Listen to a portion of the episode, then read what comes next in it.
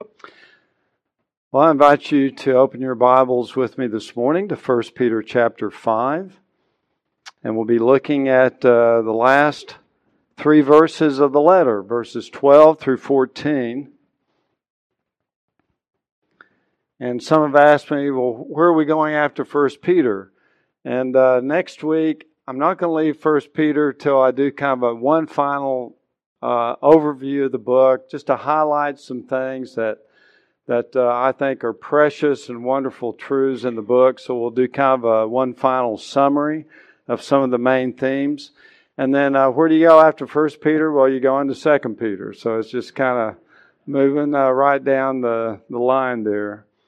So, uh, but this morning in First Peter chapter 5, I'd like to begin reading in verse 12.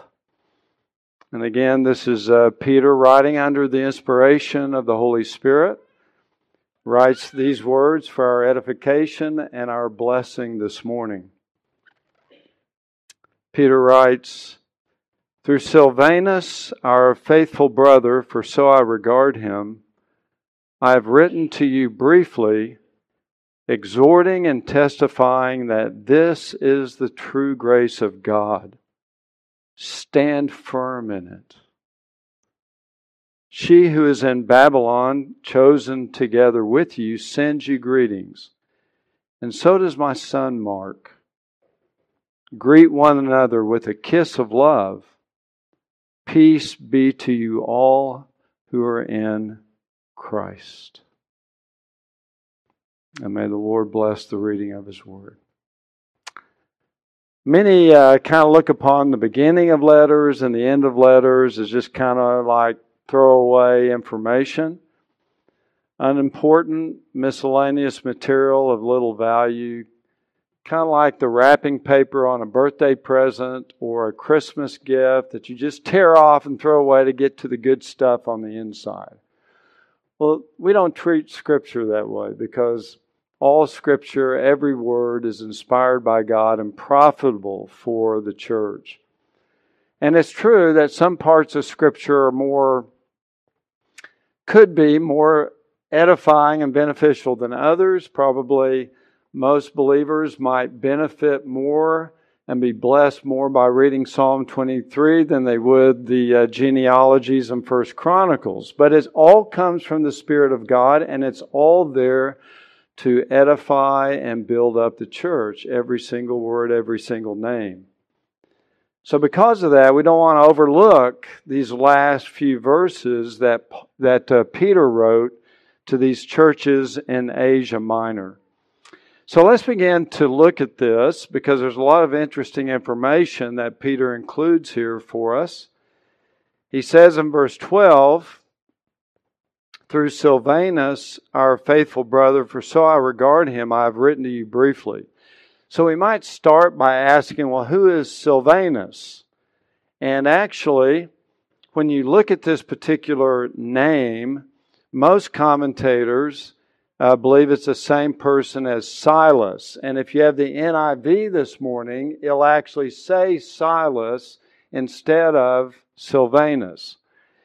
Now, the reason why I think they're the same people is because if you look at Acts chapter 18, when Luke is describing the journeys of the Apostle Paul, he says that Paul left Athens and went to Corinth.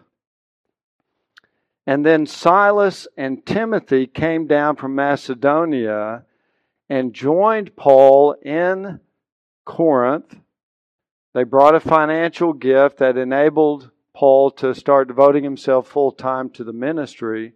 But when Luke describes who was in Corinth preaching and ministering the Word of God, he says Paul, Silas, and Timothy.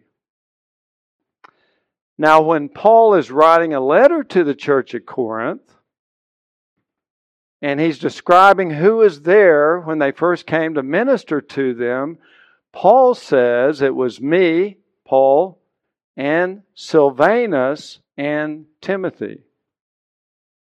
So most people think that Silas and Timothy are one and the same person. I think these two verses uh, are pretty convincing, at least in my mind, that uh, that they refer to the same individual. So, Silvanus and Silas, two names for the same person, certainly not uncommon. Paul had Saul as his name.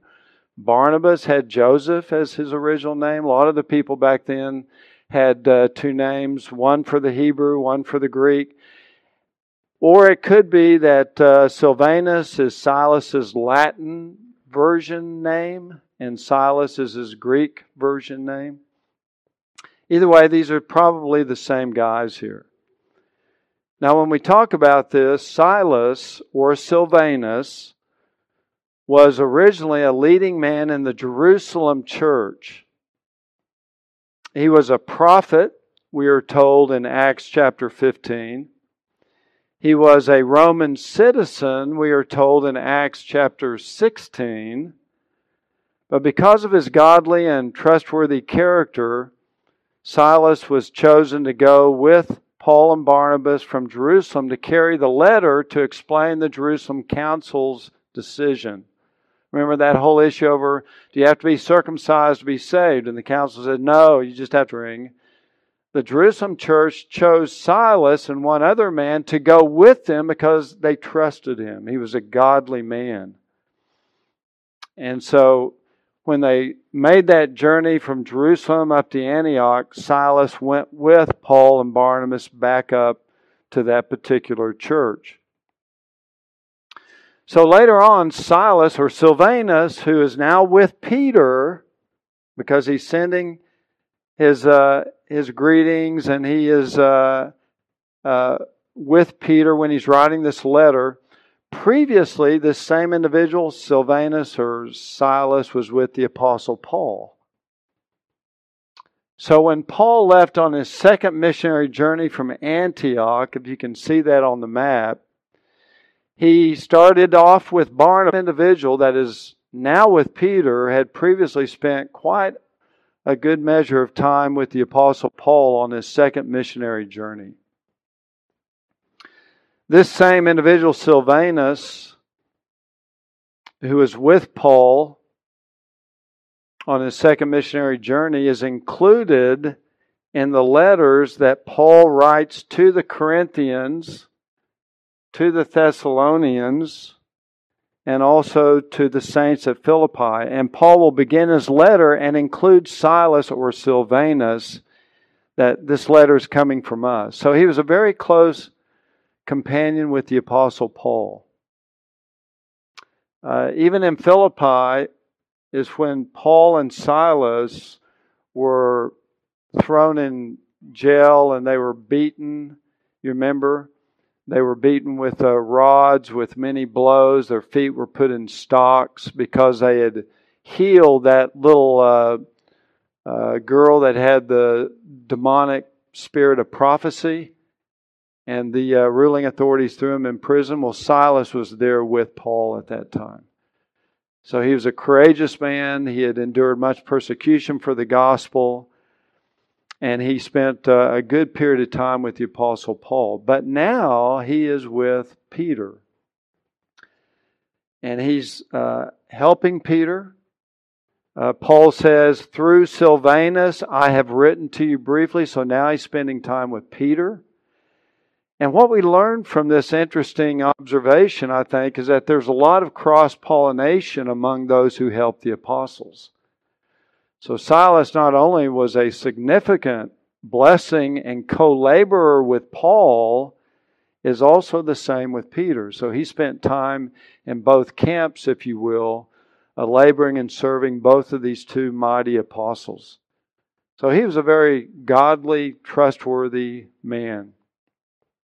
So, what exactly did Silvanus do here in verse 12? Well, I'm reading the New American Standard. I have that up on the overhead, and it says that through speak out the words, and their scribe would actually write their words down word for word. And some say, well, Silas was that for Peter in writing this letter. And that's possible. Paul had his Tertius who helped him with the, with the uh, book of Romans. So the apostles did use these guys from time to time. But the other opinion, which I think probably is is even more accurate is that this little preposition through actually can indicate that Silvanus or Silas carried the, uh, the letter from wherever Peter is to these churches in Asia Minor. He was the bearer of the letter.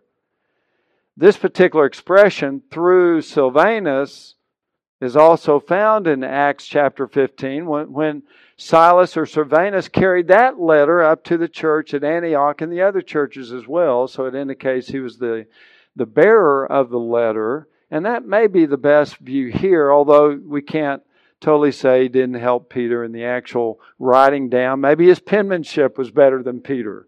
You know, Peter was a fisherman, so maybe Silas had a better handwriting, and so uh, Peter wanted him to write it as well. But he probably carried the letter as uh, as well. I think what that tells me on the surface of it is here is a, a gifted prophet, him my faithful brother, would give these churches a confidence that if they had any questions about what Peter wrote, then Silas would be someone good to help them understand it. And it's also interesting that Silas had been to many of these churches previously with Paul on that second missionary journey. So if you look at the second missionary journey started at Antioch and they go around the horn there to Tarsus, and then they go across Asia Minor. And if you look at the regions that I've underlined on the map, on the left you have Asia, then Bithynia and Pontus, Galatia, Cappadocia.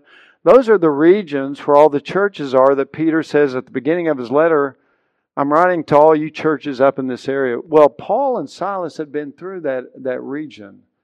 So Silas probably knew some of these churches personally. So he would be the ideal uh, individual to carry the, the letter from Peter to them because he probably knew some of them by name, had visited them, maybe had helped Paul even plant some of those churches. So, a very interesting reason for why Peter may have sent Silas to actually carry the letter as well. And there's just another look when you look in uh, all the areas that Peter is writing to is circled, and then you see the, the, the general path of Paul and Silas. So he had traveled through Cappadocia, Galatia, Asia, not Bithynia on the second missionary journey, but he had traveled through a lot of those areas. So he was the perfect individual to carry this letter to those churches because he had been there in that area. So it reminds me, Silas reminds me of Proverbs 25 13, which says, Like the cold of snow in the time of harvest is a faithful messenger to those who send him, for he refreshes the soul of his masters. And Peter looked upon Silas as a faithful messenger, and he knew he could trust him. So it's like the, the cold of snow in the time of harvest. is refreshing and to send Silas with this letter would have been something that Peter would have had great confidence in Silas. So it speaks highly of his character. Well, also in verse 12, we are really told the, uh, the purpose of this letter of 1 Peter. Peter says, I've written to you briefly, exhorting and testifying that this is the true grace of God. So he's saying basically what I've written to you about is to testify and to exhort you concerning the true grace of God. So, what does he mean by the true grace of God? Well, this probably refers to the entire letter, but it probably focuses mostly upon the general truths dealing with Christ's suffering on the cross for our sins his resurrection, and all the unmerited blessings that come to us because of the work of Christ on the cross. That's the true grace of God. And that's probably what Peter has in mind. So he's writing the letter to those who are suffering persecution, reminding them that, that you are suffering for the gospel by and large, but this is a true grace of God. This is what God has given to us. So you're not throwing your life away, you're not wasting your time. You are suffering for the true gospel, the true grace of God. And then he exhorts them to stand firm in it. Stand in it. Don't fall down. Don't give in to all the pressures to change the message. Don't run away from it, but stand firm in the true grace of God and the gospel. Even if it brings suffering and persecution, stand on it. And these are the, the words of exhortation that he gives to his readers. Now, throughout the letter, he exhorted them to stand firm in a variety of ways. He told them to be holy, for I am holy. He's told them to fervently love one another from the heart, to abstain from fleshly lusts, to sanctify our responsibility to stand firm in it. We're all tempted at times, as was Peter, to deny the Lord or to take our light and put it under the bushel basket does not deny or undermine the exhortations of Scripture to stand.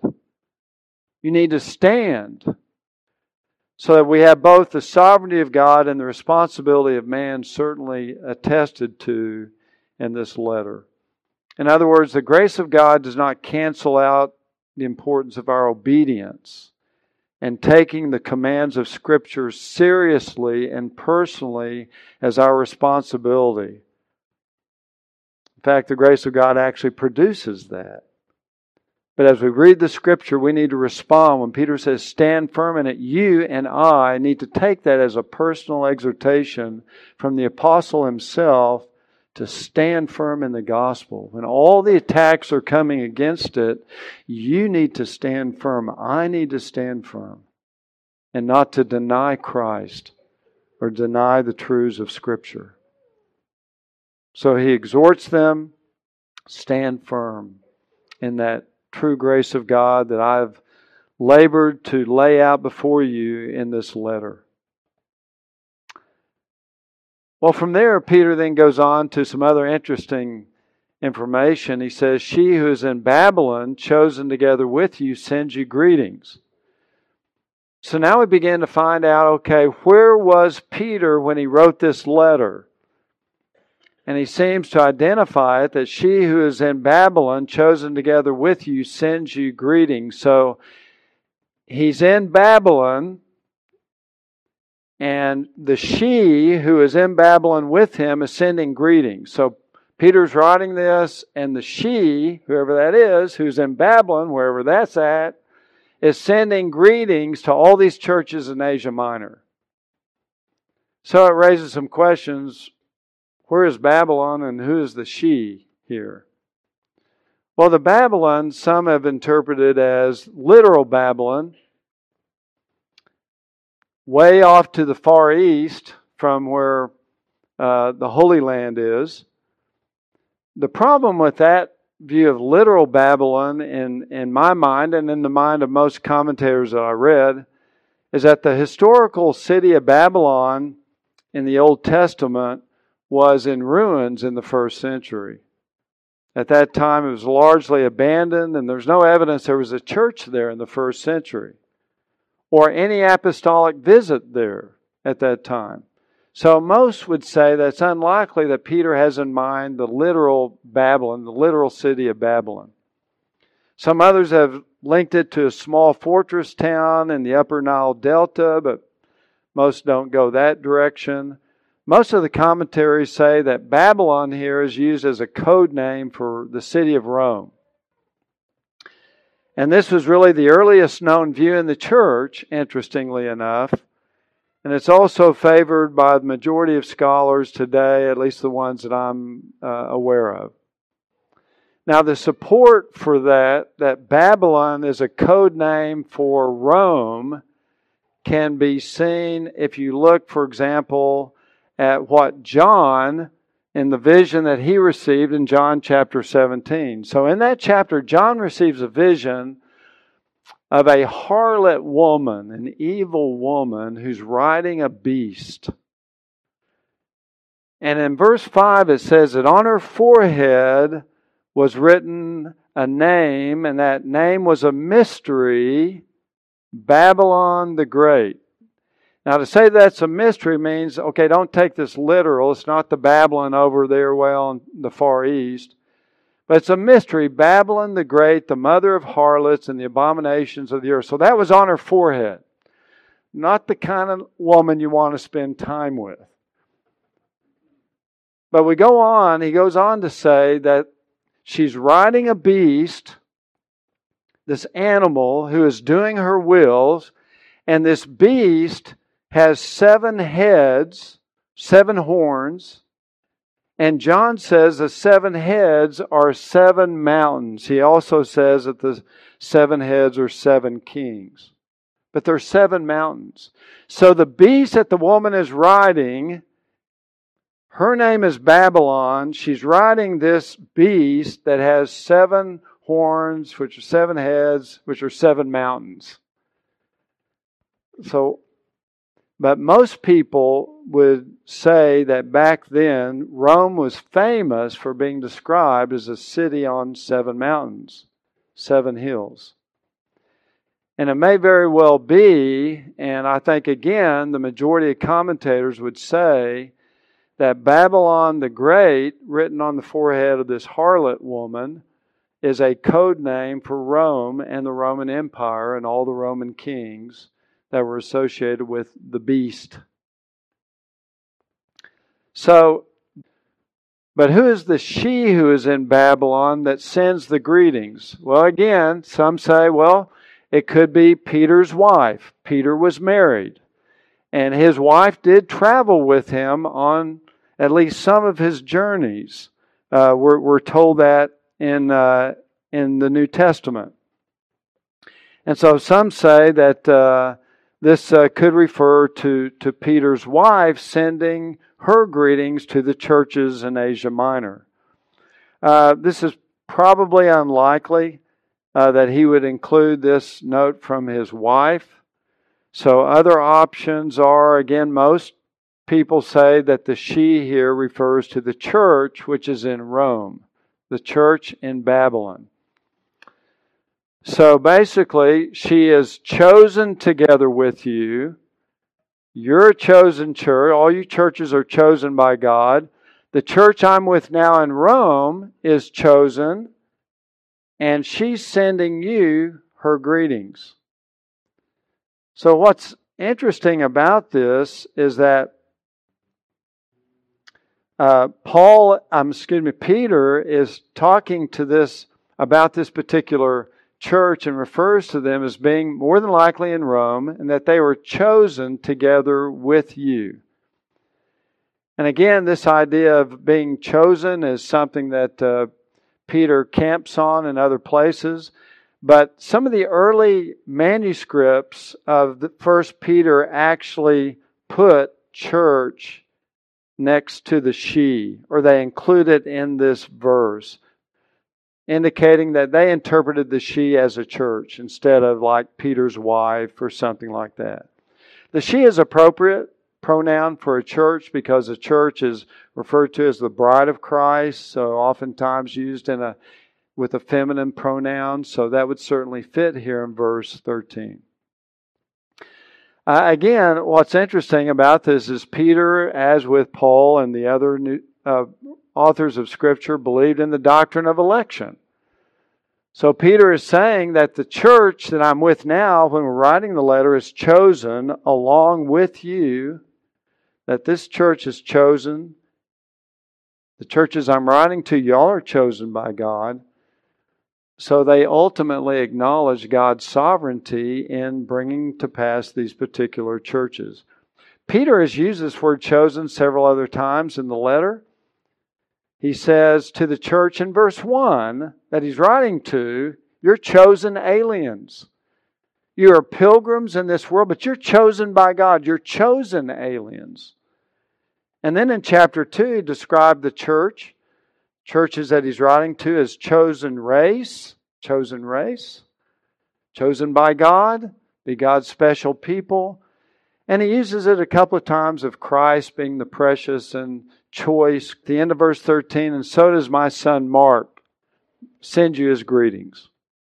So now here's another interesting person that comes up, and this is Mark. So Mark, again, is with Peter in Rome, taking that view. And Peter knew Mark quite well, even earlier in Jerusalem, uh, in portionship. Maybe he brought Mark, Peter brought Mark to the Lord. We don't know. But this is the same Mark that most people believe uh, actually wrote the Gospel of Mark. And he's with Peter in Rome as he's writing this letter.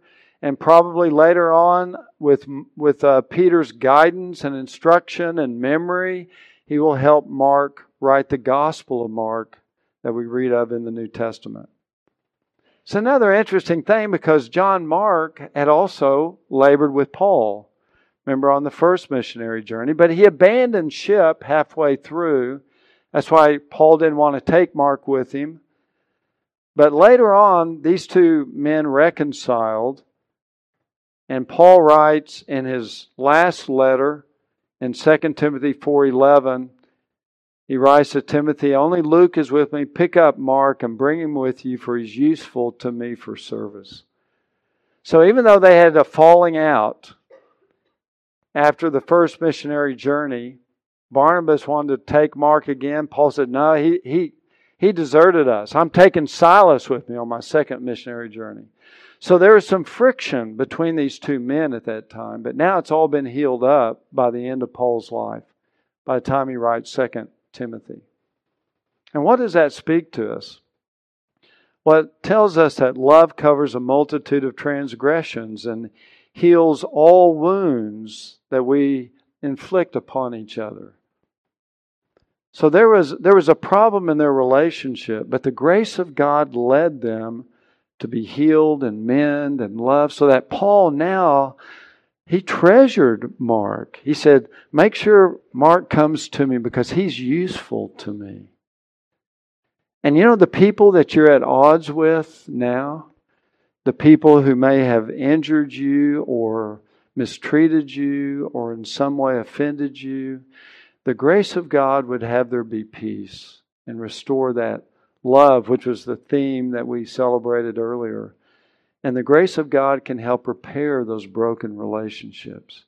And that's what we see. And I just find it so interesting that Mark, like Silas, had ministry with both Paul and Peter. But you see certainly the grace of God in this man who was uh, had a falling out, but certainly God used him in many ways for ministry. And it's just a blessing, I think, to to see him come up again, even in this letter, helping out Peter for before he was with Paul. So, again, a lot of cross pollination. Well, as we uh, turn to the last verse, Peter says, Greet one another with a kiss of love. Uh, this was a cultural standard back in that day to greet one another. Men would greet men with a kiss on the cheek. Women would greet women with a kiss on the cheek. That was just a cultural standard. Uh, don't try to do that today. You might be misunderstood. Uh, today it's the right hand of fellowship or a hug or something like that. Don't come up and try to kiss me on the cheek. You know, that kind of an idea. Uh, but that was a cultural custom back then. That's the way they always did it. And it's done that way today. In many countries over in the Middle East and even in Europe, uh, they still greet one another with a with a kiss. That's just the way they, they do it back then. Uh, not so much here, at least not in this church. Uh, but it is interesting. This kiss of love is that it was a gesture to communicate love to the brethren. And you really see just the importance of greeting now, again, we don't greet with a kiss, but the incredible importance of greeting one another. Uh, this is something that every believer can do. You don't have to have a spiritual gift to greet people. Uh, but this is the way they greeted one another to show their love for one another. And again, this kiss of love, the emphasis is on the, the love. it communicated love. And that has been one of those themes in Peter that we've seen crop up uh, several times in this letter. You remember back in chapter 1, verse 22, Peter had exhorted them to fervently love one another from the heart. That's what we're supposed to do. Fervently love one another from the heart.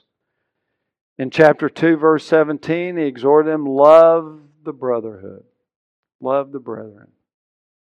Chapter 4, verse 8, he says, above all, keep fervent in your love for one another because love covers a multitude of sins. Chapter 4, verse 8. So now he says, and he's speaking to all these churches, and he says, greet one another with a kiss of love. So within the church, that greeting is to be one of the main ways we show love for one another as we greet one another. And I think that is still very apropos today. Greeting others on Sunday or when you see them is one of the most important ways we can show love to each other. And though we may do a good job in this church, excel still more. There's a great room for growing and excelling in that great ministry of just greeting one another. And then he comes to the last benediction where he ends the letter when he says, Peace be to you all who are in Christ. So now Peter kind of comes full circle.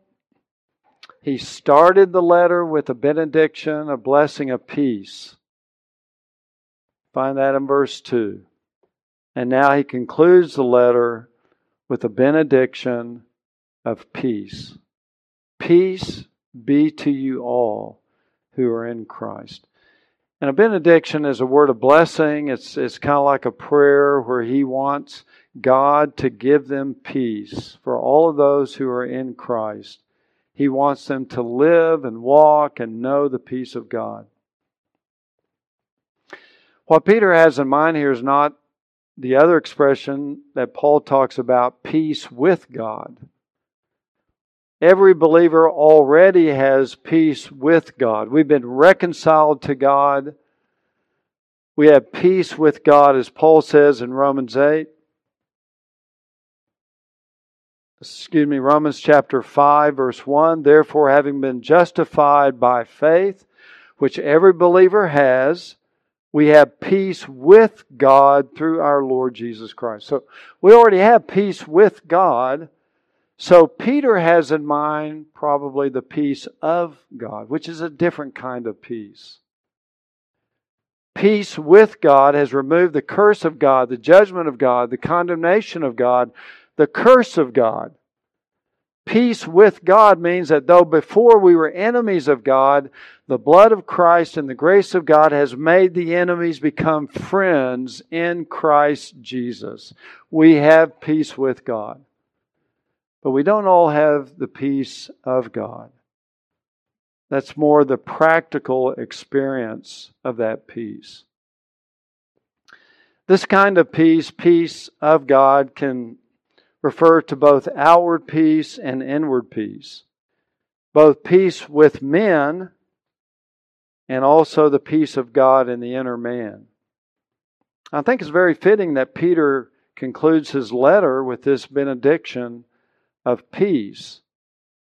Because one of the themes of his letter has been they have been suffering, they've been persecuted, they're going through various trials, they need peace.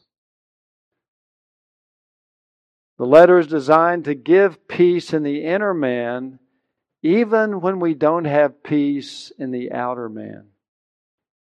And so Paul has been exhorting his readers to trust in the Lord, to cast their anxieties up upon the Lord because he cares for them, and to find his peace.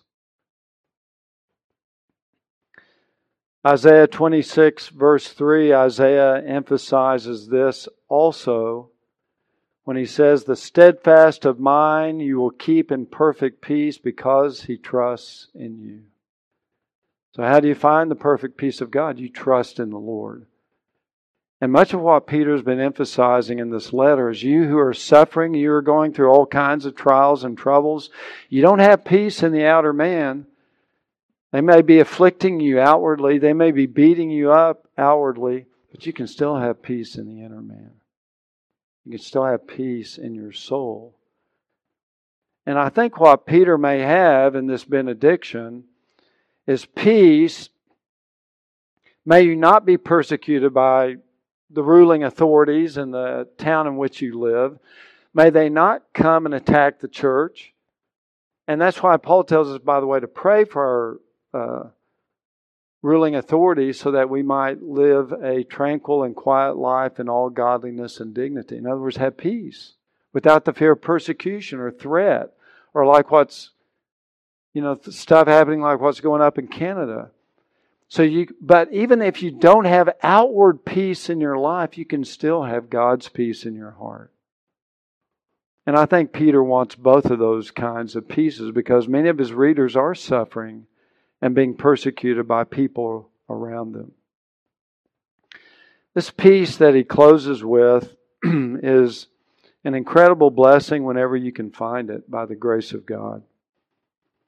It becomes like spiritual shock absorbers to our life to soften the jolt when our car hits those speed bumps or those potholes in the road. The shock absorbers can smooth it out. And peace in your heart can be like a spiritual shock absorber when we get battered by life or we get jolted by all the unseen potholes of life, we need God's peace. Peace is a blessing. It's a safe haven in the midst of the storm. It's a strong tower when we're under attack. And no matter how violent the winds of our trials and our troubles and our tribulations may be, when the believer trusts in the Lord, we can have God's peace. That even though the winds are whirling all around us, tempting us to, to fear and anxiety, yet we can live in the eye of the hurricane if we have God's peace. So that even though the winds are destroying everything around us, the sky is clear, we see God on His throne, we can have His peace, even in the midst of chaotic circumstances.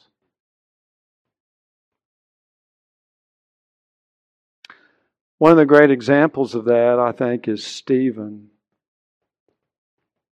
who, after he had given a faithful witness to Christ before the Sanhedrin, he gazed up into heaven and he told them what he saw. And you remember what he saw was the glory of God and Jesus standing at the right hand of God. And when he told the Sanhedrin what he saw in the eye of the hurricane, with all the hate and evil and all the abuse swirling around him, he looks up and the sky is clear and he sees Christ on his throne, standing next to the throne. And that produced such a hatred in the hearts of the Sanhedrin that they drag, dragged him out of the city and they began stoning him to death. And though Peter did not have peace in his outer man, he's being stoned to death. Rocks are being pelted upon his body. But he had peace in the inner man.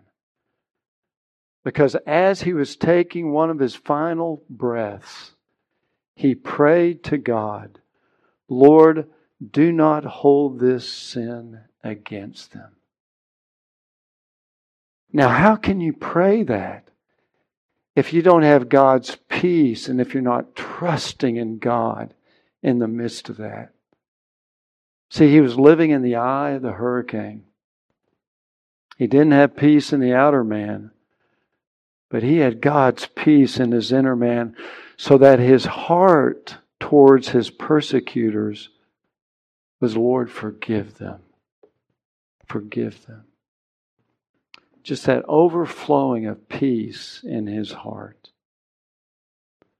This peace that Peter desires that all of these believers have and experience is found in only one place it's in Christ. There's no other place to find this peace but in Jesus Christ. In other words, we must know Christ in saving faith to have his peace. And Christ has the power to speak peace to all the troubling circumstances of our life, both outwardly and inwardly. So that when the disciples were in the boat in the midst of the storm, Christ was asleep. The storm was rolling in, the winds were blowing, the waves were, were bashing up against the side of the boat, coming over the side, threatening to, to sink the boat. And the disciples with no peace in the outer circumstances, woke up Christ, and what did he do? He stood up and he said to the waves and the winds, Hush, be still, and it immediately became calm and peaceful. The Lord can speak peace to your outer circumstances as well. But He can give peace, most importantly, to those who know Him by faith, who can trust Him for the salvation and the grace that we have in Him, and He can fill our hearts with peace. This is the peace that Paul talked about when he told us in Philippians 4 to be anxious for nothing, but in everything, with prayer and supplication, with thanksgiving, let your requests be made known to God.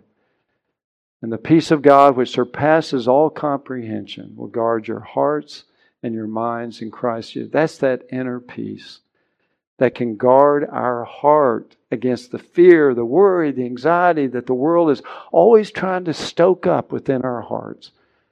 Just turn on the news. I mean, it's all over the place. But Peter says, I want you to have peace. Peace in the midst of the chaos. Well, again, this peace is found only in Christ and the Lord Jesus actually told his disciples that in John 16. Some of the last words that Jesus told his disciples before his own arrest and trial and crucifixion. When they're in the upper room, he's going to be crucified the next morning. His disciples are about ready to be entered into a talk about a storm of life, talk about a tsunami. Their, their world is going to be turned upside down when Christ, their leader, their master, their rabbi, is going to be arrested and put to death. Their world is going to be cra- crashed in by these circumstances. So, to prepare them, Jesus earlier said, These things I have spoken to you so that in me you may have peace. In the world you have tribulation, but take courage. I have overcome the world. Now, notice what Jesus said I have spoken these things to you so that you may in me have peace. So, the peace practically, the way we grow in peace is to fill our minds with God's Word. Because that's what, that's what Jesus is saying. These things I have spoken to you. And not only just in the upper room discourse, but probably all the things he had pe- been teaching them throughout his whole ministry, so that here's the purpose of my words that I'm giving to you, so that in me you may have peace. And it ties together the peace of God with the Word of God. If you and I need more peace today, we need to get our thought life more in line and full of God's Word. That's what's going to give us peace.